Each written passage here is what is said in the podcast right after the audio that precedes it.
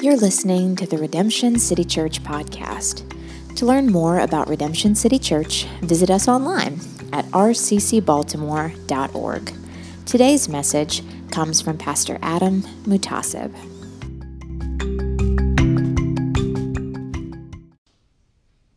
Uh, if you were here with us yesterday for a Good Neighbor Day, I want to say thank you for serving our city so well. If uh, you're not aware, we did something, uh, a city service event yesterday where we had uh, a ton of people sign up to serve, uh, hand out care bags to those in need, clean up trash, pray for folks. We ran out of slots because so many people came and wanted to serve. And I want to show you a picture from the event. You can go ahead and put the picture on the screen. That's uh, one of our pastors holding a uh, rat that he found as he was picking up trash. And do you see the size of that thing? It's like a possum. I texted one of my friends in the South that picture, and he was like, "Fire up the grill, baby. We're having dinner tonight." Like, you could feed a family with that thing. Um, yeah, so, man, it was great to to serve our city and clean up a little bit. Uh, I'm glad, glad you were there if you were, and, um, yeah, excited to do more stuff like that in the future. But anyway, seeing um, all the trash that our people gathered, I saw pictures of, like, a dumpster full of trash that they had gathered around the city and cleaned up. And I saw that rat. It got me thinking about trash. Um, yeah, I have a bag of trash right here. And I want you to imagine this is your living room, right in the middle of your floor. And we have all this trash in the middle of your floor. And that rat, that picture I just showed you, is also there. I wanted to really bring the rat, but I know you guys, many of you would just run out. So I didn't bring the rat. But just imagine there's a rat there and all this, you see all this trash, and this is your living room. And the point of our text this morning is, I think there are a lot of people that go to church every Sunday, sing a few songs like we just did, even put maybe an offering in the offering box. You do your religious routine, right? While the whole time avoiding the mess that's in the middle of your heart, the real sin that God wants to get to. It's almost as if this was your house, living room, and like you're you're polishing over here, and dusting over here, and like vacuuming over here, and you sit back and you look at the whole room and you're like, ah, it's perfect. Meanwhile, there's a dead rat right in the middle of the floor. And that's what it's like to come to church and to come to gatherings like this and to ignore the rebellion that's going on in your life, the sin in your heart, and not to face it and to talk to God about it. You know, in Isaiah chapter one, God says, "I'm so done with your songs. I'm so done with your ga- gatherings. I'm so finished with your religious activities. What I want you to do is to deal with your sin." And this morning, it's my hope that we can just be honest about what's going on here and to face it today. And that's what David does in Second Samuel twelve. He's been, he did something so wicked, so wrong. And in this chapter, he comes face to face with it. The question for you today is not, do you have trash in your house? We talked about this last week. Everyone does. We all have stuff we're dealing with, all things we're doing. Uh, all of us have things that we've done that are wrong. The question that matters, the question that makes all the difference is, what are you doing with the trash in your heart and in your house? How are you dealing with it? And your answer to that question is the difference between life and death, friend. Proverbs twenty-eight thirteen says, "Whoever conceals his transgressions will not prosper, but he who confesses and forsakes them will obtain mercy." That is a double promise. If you're not dealing with the mess, you will not prosper. You will not live a blessed life. But if you confess and forsake your sin, God's ready to give mercy. He's more ready to give mercy. He's quicker to give mercy than we are to repent. And Second Samuel twelve, David confesses and repents. Now, three lessons I want us to learn today, uh, that we, at least three that we can learn from this text. I, I'm just going to focus on these three. Number one, I want us to see the shrewdness of confrontation. Number two, the assurance of pardon. And thirdly, the hope of resurrection. Let's start with number one, the shrewdness of confrontation. And we learn this uh, through the story of Nathan, who is just a baller. He don't care what anyone thinks. If you uh, weren't here last week, what happened was David is the king over all Israel, the most powerful, probably the most powerful man in the world. He uh, is in the middle of a war with Ammon, but he's not fighting the war. He's chilling at the palace. David the, the warrior has become David the vacationer. And while he's chilling at the palace, while all his people are out fighting, he's on his roof, and he sees a beautiful woman bathing, a woman named Bathsheba. You probably know this story. It's a pretty popular story. What does he do? He lets his flesh lead. He says, "Bring her to me." He sleeps with her. She becomes pregnant, and he freaks out. So to cover it up, he kills Uriah, one of his best friends, a man who risked his life for David. Then he marries Bathsheba and forgets about the whole incident. But God sees the rat in the living room. So we pick up a year after this cover-up. And we know it's a year because the child from the affair has just been born. And back in those ancient times, it took nine months for a mom to have a baby. At least that's what I learned in seminary. David's moved on. He's forgotten about what's happened. It's kind of like, you know, when you're a kid, like you do something really bad, but you tell your parents when you're like nineteen about something you did when you're fifteen, and you're like, what are you going to do, punch me now? Like, he, I think David's thinking like, hey, I don't deal with it now. God will forget about it. But take a look at what God does. He sends Nathan the prophet, and because Nathan is the prophet of God, what do you expect him to say to David when he enters into David's courtroom? You kind of expect him to come in thunderously to David saying, liar, murderer, adulterer, sinner. Right away. But that's not what Nathan does. He does something different. He says to David, I would like to talk to you about a case, O great king. A case of a rich man and a poor man. Now, that will only make sense if you understand that there is no separation of powers in like the sixth century B C in Israel. There's no executive branch, legislative branch, and judicial branch. Like the king is all of the branches. He decides all the cases. He was the Supreme Court, so it was the king's job to hear the hardest cases and to rule as to what is right and just. So Nathan comes in and says, Your Honor, I have a case I would like to consult with you about. David sat and listened to the case as he often did, and here is the case. He, Nathan says, there was a rich man with many flocks and herds, more than he can count, and there was a poor man with only one little lamb. And that little lamb was like a member of that poor man's family. That lamb grew up with that man's children. It was like a daughter to him. In fact, the man slept with this little lamb in his arms. And the rich man received a traveler. And in ancient times, hospitality was a significant virtue. Whenever a traveler came to your house, you were required to prepare a meal for them. But the owner, the rich man, did not want to spare the expense of a slaughtered lamb. So he takes the lamb of this poor rich man, excuse me, this poor man, and slaughters it and feeds it to the traveler. Either the rich man steals it outright or uses his power somehow to take it from the poor man. Now, O king, says Nathan, what should be done to this man?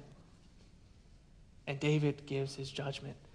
He says, first, one of the things he says is, and this fits in perfectly with the Old Testament law, he says, the man must pay four times what he has stolen. That was t- custom in the Mosaic law. If you stole something, you pay fourfold. But the other judgment David makes is not in the, in the Bible. He says, it says that David burned with anger and said to Nathan, as surely as the Lord lives, which is a remarkable oath, as the Lord lives, the man who has done this deserves to die. And actually, if you think about it, that's a bit excessive. There's nothing in the Old Testament that says stealing livestock is deserving of capital punishment. But David is over the top. He's furious. He wants the man strung up and killed. Why? Because oftentimes, when someone has undealt with guilt, they become excessively judgmental to others.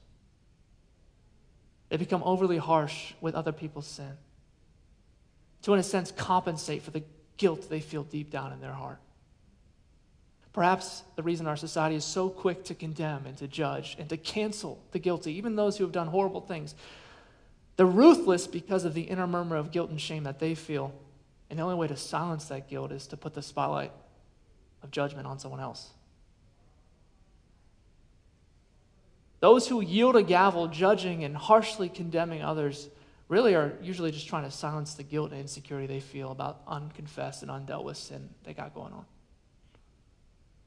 And because David knows in his conscience, really, he's a murderer, he's a liar, he's a thief, he's done something wrong, but here, suddenly he wants to be a champion of justice? How hypocritical.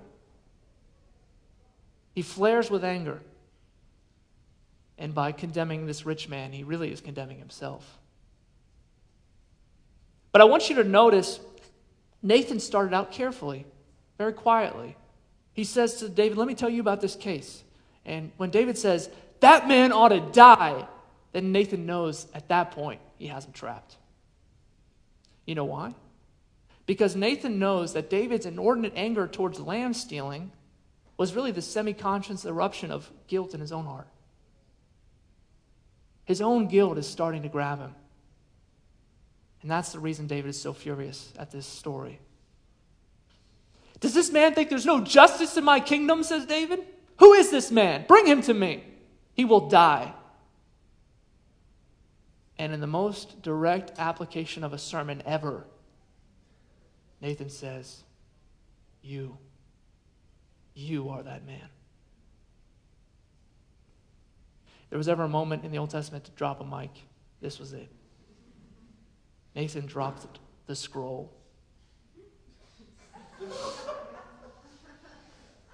Now, excuse my dad joke. Why, why is this shrewd? So this is the shrewdness of confrontation. I want you to notice something extremely important as you read this story. Notice, you are the man. Was not the introduction. It was the conclusion. So what's that mean? It means a lot. Here's what it means.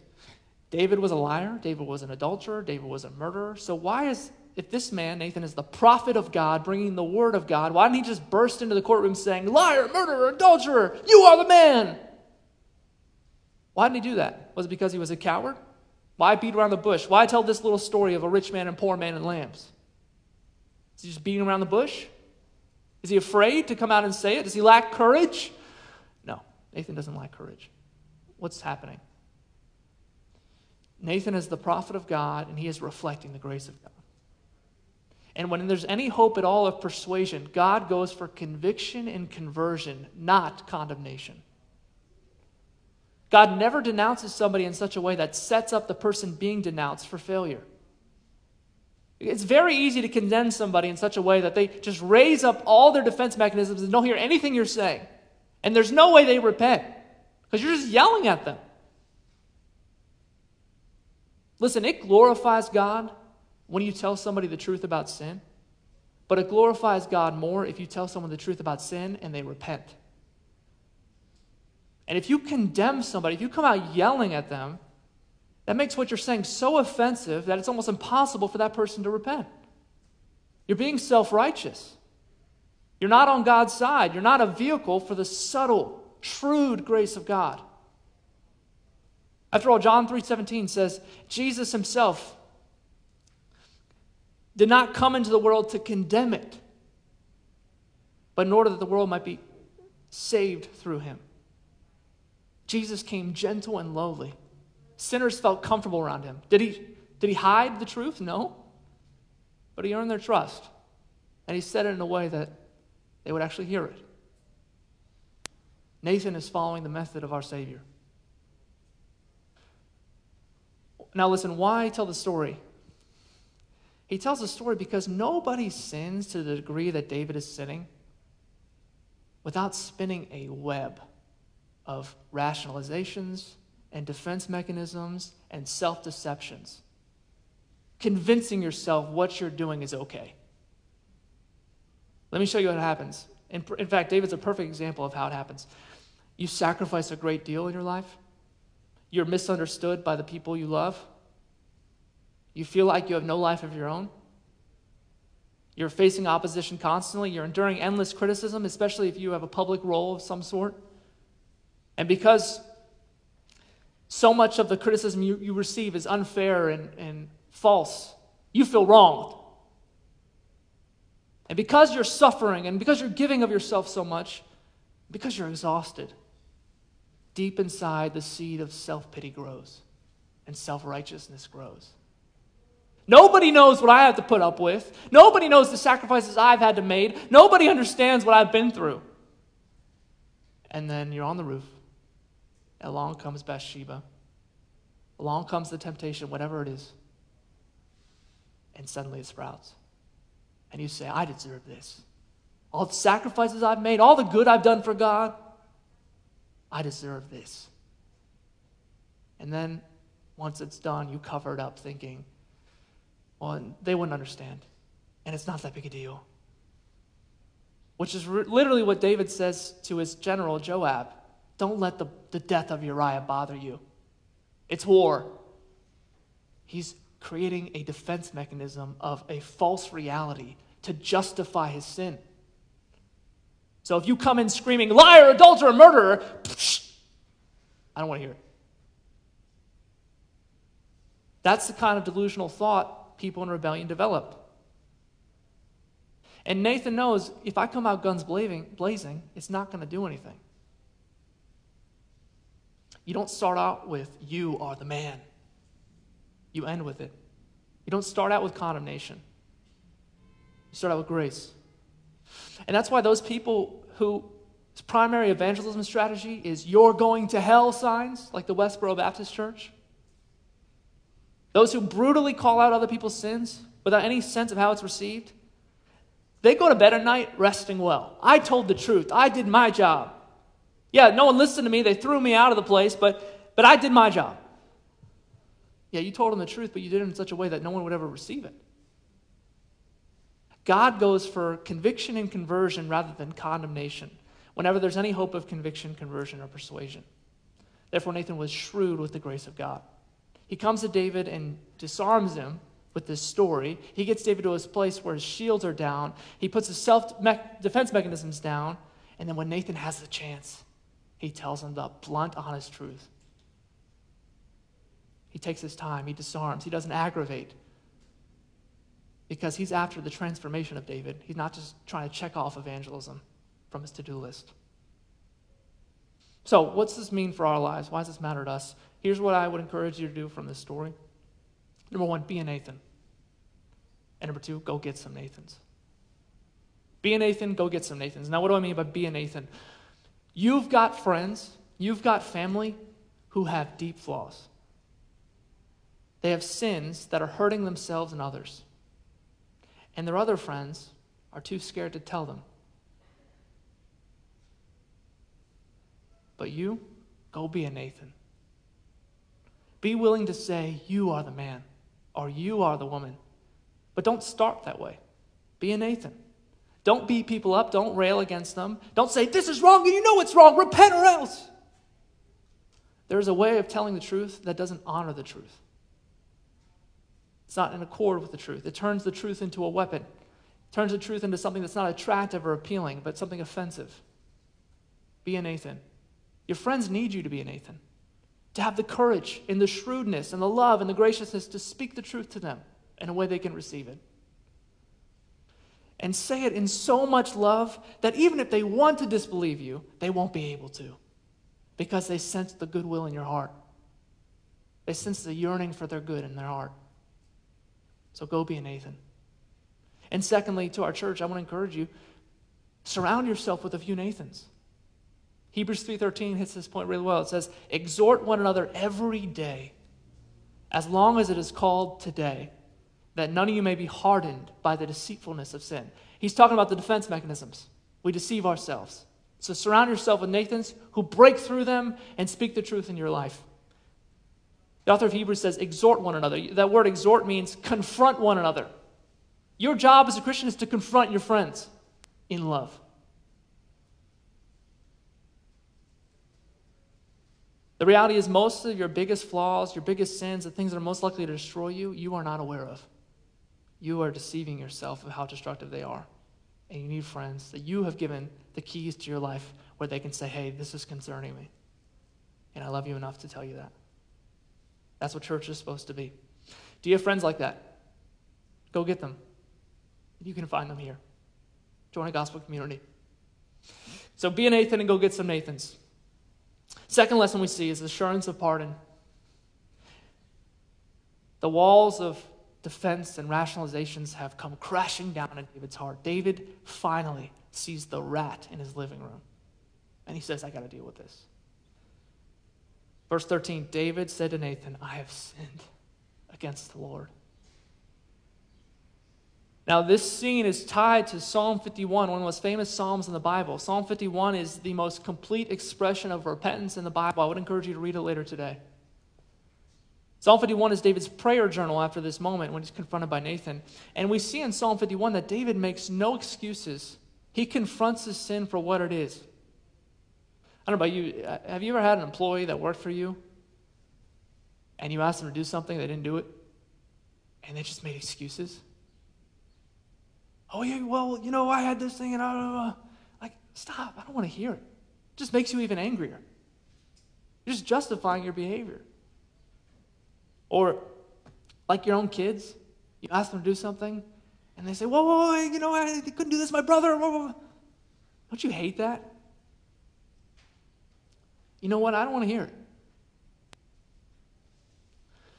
But isn't it music to your ears when an employee comes to you and says, I have no excuse. I told you I would do this and I didn't. And I'm so sorry. That was wrong. Why don't you just go, hey, it's all cool, it's all good, man. Or your kid comes to you and says, Dad, I broke your rules. You should punish me. I was wrong. Man, I just want to scoop my kid up in his arms and say, baby, it's okay. That's why David's confession is so beautiful. That's why God loves it so much. And it's why God responds in such mercy. Because David's done making excuses. He's done hiding behind justifications. He owns his wrong. And the reality is, friend, you come in here with wrong on your own too. You got stuff in here that you have not. You're excusing. You're justifying. And God's like, stop, stop singing for a second. Own up to what you did. David gives an example for us in verse four. He says, against you, you only have I sinned. I've done what is evil in your sight. He doesn't say the excuses that so many of us are used to using, like, well, God, you are the one who put me on that roof, and you're the one to let me see that woman. It's your fault. You knew I'd be tempted. He doesn't say, well, you know, my parents really struggle with this, and I inherited that trait from them. Like, you knew this would be a struggle for me. What else did you expect? You know, I was going through a really hard time, and all my other wives are ter- terrible. I don't like them. And you brought a good woman in front of me. I just wanted some comfort. Like, we we do this all the time. We come to God with our excuses, all or even these good things I've done that justify this bad thing. And David is done doing that. He comes humbly to God and says, God, I screwed up. I killed a man. I committed adultery. I lied. I was a bad king. He says in verse four, end of verse four, so that you may be justified in your words and blameless in your judgment. He's essentially saying, God, you have every reason to punish me. Strike me down now. Verse five, behold, I was brought forth in iniquity, and in sin did my mother conceive me. You know what, Lord? It's me. The problem is me. I'm sick. That's why I'm doing all this evil. You know what it is? I was sinful at birth. I was a bad embryo. It's no one else's fault. It's in me. That's the starting point of every follower of Jesus or soon-to-be follower of Jesus. A moment of saying, it's me. That's the problem. But then David turns and goes, but God, though I'm evil, you are good. You are compassionate. For some reason, you have, has said, you have steadfast love for me. He doesn't say in his repentance journal, God, don't forgive me because I'm not really that bad. No. He doesn't say, God, forgive me because what I did was bad, but I've done all these other good things. No. He says, God, forgive me because you're that good. God, forgive me because you love me that much. Friend, is that how you approach God? Bear. You have no reason to forgive me. But God, I appeal to your loving kindness. Because you're so good, will you forgive me? And in the story, after David essentially prays Psalm fifty-one, admits his sin, this is what God responds with. This is the gospel, friends. This is such good news. Verse thirteen, Nathan said to David, the Lord also has put away your sins. You shall not die. Essentially, you deserve to die, but I have put away your sin. It's gone. I want you to think about that for a second. Imagine if you're Uriah, the man David killed. What, just put away? This guy killed me and slept with my wife, and now it's gone? Imagine if you're Eliab, who was Bathsheba's dad. This man did this to my daughter and my son-in-law, and now it's just put away? Seems unfair. How can you just put away sin? Here's the answer. Eugene Peterson, a preacher, preached a sermon on this text a few years ago, and he said this in his sermon. He said, there's a re- remarkable verbal resonance of this story of David standing before Nathan and that of Jesus standing before Pilate. Nathan says of David, you are the man. And Pilate says of Jesus, behold the man. And he's right. Two courtrooms, two scenes, Second Samuel twelve, John chapter nineteen. The courtroom of David and the courtroom of Pontius Pilate. And in both courtrooms, things are flipped. Because in Second Samuel twelve, the man who's in the judgment seat, the king who's ruling, really should be in the dock, being judged. But in Pilate's courtroom, the man in the stand, the man who's being judged, Jesus, the one who's accused and condemned, really should be in the judgment seat. Well, in Second Samuel twelve, this first situation, God sends a prophet to rectify the situation. In comes Nathan saying, you are the man. And David removes himself from the judgment seat and puts himself in the stand and says, I'm guilty. But in Pilate's courtroom, nobody shows up to put things right. No prophet comes and says to Pilate and the Pharisees, you are the men. Doesn't happen. And on the cross, nobody shows up. And Jesus dies forsaken. The judge of the earth, who did nothing wrong, was condemned. Why? So that David's like you and I, when we repent, can receive forgiveness. Because Jesus was condemned in our place. Jesus stood in the stand where we deserve to be, and he died so that we can live. There's this really great old movie called The Bridge Over River Kwai I saw when I was younger. It's about World War Two, about this British colonel and his men who were uh, captured by the Japanese. And the Japanese forced them to uh, build a bridge over the strategic river, the River Kwai.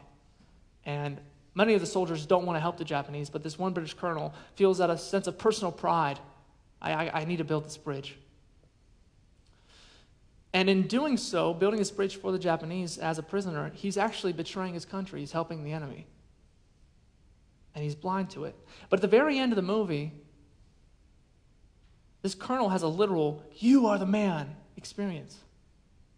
At the very end of the movie, one of his friends dies in the river because of this colonel's work. And the friend, as he's dying in the river, looks up at the colonel and says, you! And the colonel, racked with guilt, says, what have I done? I've killed my countrymen, and I'm hurting my country. Just like David. You know what the colonel does, though? On the bridge, he turns and runs to the other end of the bridge through a storm of bullets and bombs and mortars, and dies atoning for his sins. He falls on a detonator at the end of the bridge and blows the entire thing up. He literally dies for his wrongs. He atones for what he did. And friends, the gospel is that Jesus said, I'll cross the bridge for you. I'll run through the bullets and the mortars. You don't need to atone for your own sin. All you need to do is repent and entrust I already did. Jesus was condemned in our place. And your repentance, you acknowledging honestly your sin and leaning on his mercy, accesses all his grace. Friend, you don't have to go through the bullets. Jesus already did. And that's how you can be assured of pardon, by running to Christ today. So, we've seen the shrewdness of confrontation. Be a Nathan, go get some Nathans. Secondly, we've seen the assurance of pardon. Listen, this is Baltimore City. There's three hundred murders a year uh, in our city about. There's a lot of evil going on in our city. It's very likely that there are some people in this room who have done some horrible things. Listen, you may be, you may have been a hitman or maybe a hitman in a gang. This still applies to you. It doesn't matter what you've done. What David did was probably worse. But you can be assured of pardon if you come to Christ. The Westminster Confession says, as there is no sin so small but it deserves damnation, so there is no sin so great that it cannot bring, that it can bring damnation upon those who truly repent. Last point. I wish we had more time to unpack this. This is a gold mine, this second half of chapter twelve, but I'm just going to share one brief lesson as we reflect on the end of twelve. So, David is forgiven. His sins are put away. He's confronted the rat in his life. And then David and Bathsheba have gotten married. They have a baby. And after Nathan confronts David, and he's convicted, God says to David, I'm going to strike the son of this affair, and this little boy falls fatally ill and he dies. And we're told that when David goes through this grief process, verse sixteen, he got on the floor. He was in such agony. They couldn't get David up off the floor. They could never get him up. And this story reminds me of a woman named Susan Cohen. Uh, when T W A Flight eight hundred crashed, which was the third deadliest flight crash in U S history, on the seventh anniversary of that crash, Time magazine ran an article. It was a really short one-page essay by Susan Cohen, who had lost her only child, her daughter, in the plane wreck. And she, in her one-page essay, she writes about what she went through, and it's so striking. It's so similar to what David's going through here as he, he grieves the, the death of his child. Susan Cohen says that when she was told the news of her daughter, she says, if I had a gun, I would have shot myself. But all I could do was cry, scream, and crawl along the floor of my motel. Same thing as David. All he could do was cry, scream, and crawl along the floor. In fact, in Psalm thirty-two, which is another one of David's prayers connected to this incident, David says, my bones are wasting away. I'm groaning all day long. God's hand is heavy upon me. My strength is dried up.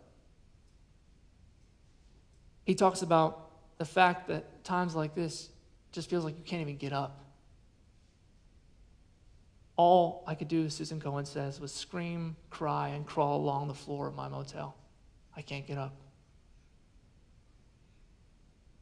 And any parent who's gone through the loss of a child or deep grief knows what this feeling is like. But what's fascinating is if you read this article in Time magazine in the end, it says, uh, Susan Cohen says, seven and a half years after the death of her daughter, she has still not gotten up from the floor. And she says, the, the insurance company kept sending me counselors and they didn't help. They kept saying things like, well, you know, you have memories of your daughter, so you can face the world now. They said, uh, there's got to be some good that comes out of her death. They said, it'll get better. And it was all so shallow and superficial that at times she had her husband throw the counselors out of the house. But in the end, she says, I'm still on the floor. Seven and a half years later, I'm living a life of hell, she says. No good has come out of my daughter's death. I can hardly face the day. My suffering, my grief has never gotten better.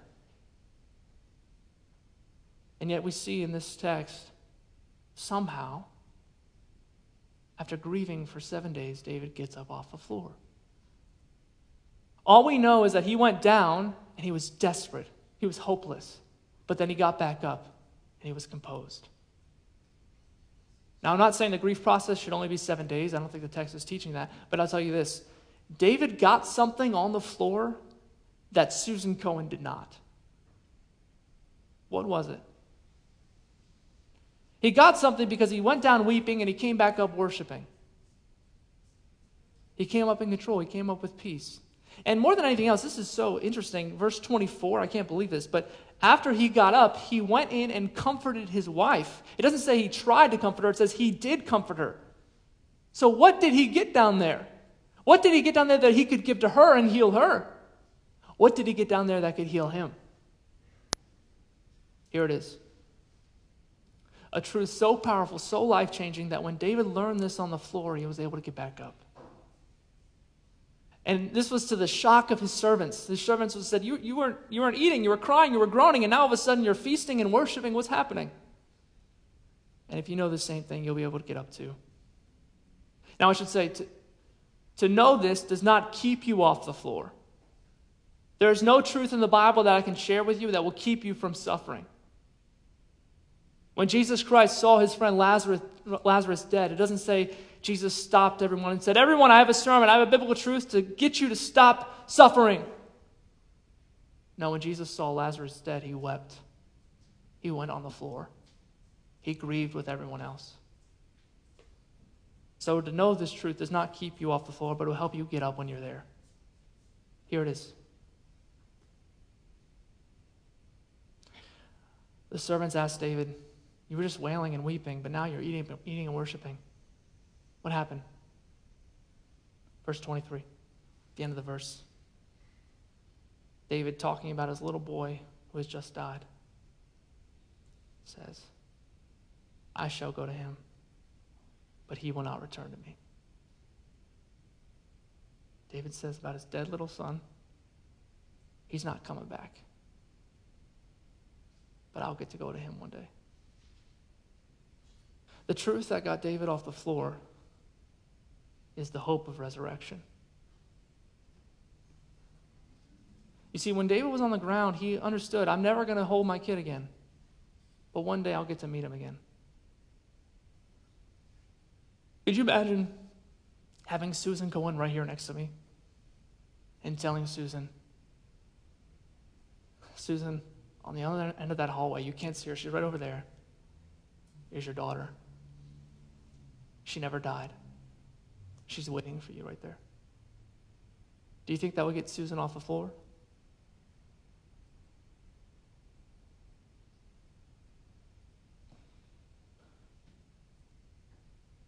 Some of you know that my mom has early onset Alzheimer's. She was diagnosed about five years ago, and it's been a slow drip of the decaying of her mind. And about six months ago, right before I was about to preach on Sunday morning, I had a call from my family saying, your mom's about to die. And that was actually the first time in six months I was able to see her because of COVID. You're not allowed to go in nursing homes. So I saw, they literally only let me talk to her for five minutes in the hospital. She eventually recovered, and I still haven't been able to see her much. And to the point where on Friday, I, I went to the nursing home she's at, and they won't let you in the nursing home, but you can, I, I literally went to the window outside and like tried to talk to her through the window. And you can't tell anyone this, but the nurse let me break a rule. She slightly opened the window, which are, are bolted shut, and let me reach my hand in and touch my mom's hand. And as I'm trying to talk to my mom through the window for the first time in six months, since she almost died, she had a master's degree in counseling. She ran marathons. She was a beast. She raised me by herself. She's very sharp. And as I'm holding her hand, she's moaning and screaming, unable to articulate any words at all.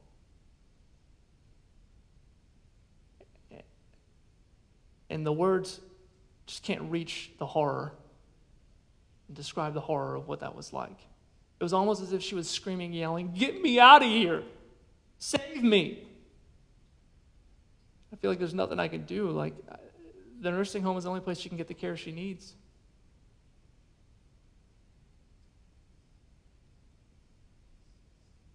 And she's shaking and screaming, and the nurse is literally pulling her from the window because she's going to hurt herself.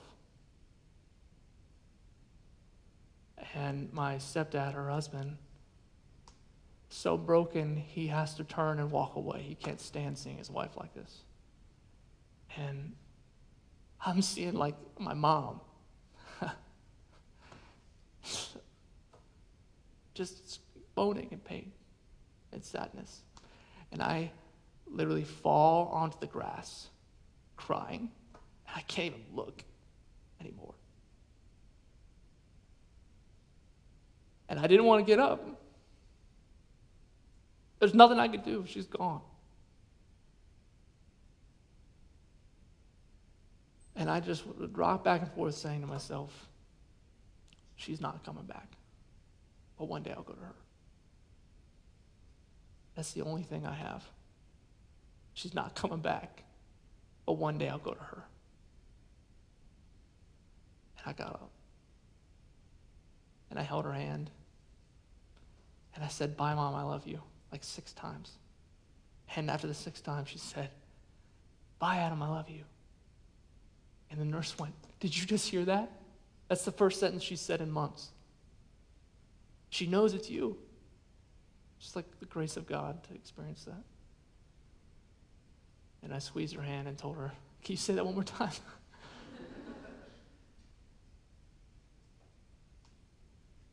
Friend, I, I don't know what you've been through. I don't know who you've lost or what pain you have. But the hope of Jesus Christ promises us that even though we lost, lose the ones we love, if they're in him, we will go to them. And that's the hope of the gospel. And all you need to do is acknowledge, I got a mess right here in my living room. God, I'm so wicked. And I throw myself on your grace. And he promises us hope of the resurrection.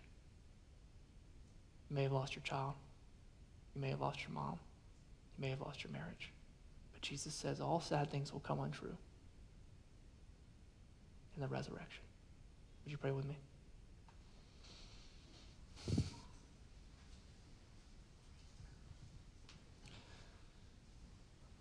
Father,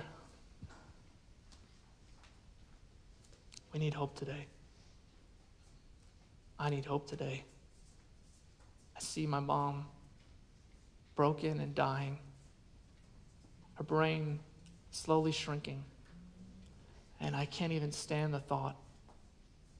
Just listen to voicemails thinking of how she used to be and broken over who she is right now. She's essentially gone. And I know there are people in this room, Lord, who are dealing with brokenness and loss and sadness today, especially in the middle of a pandemic. Give us hope of the resurrection, God. Remind us that you were the first to defeat death, the first among many brothers, and soon we will follow you. And none of us in Christ will really die. We'll just nap and wake up with you. And may that reality, may that truth spur us to hope today. May we get up and worship today. May we feast today, even amidst our sadness. Because, Lord, we know you will make all sad things untrue. Help us to be Nathans. Give us some Nathans. Remind us of the assurance of your pardon. And give us hope today in the resurrection. We pray this in Jesus' name. Amen.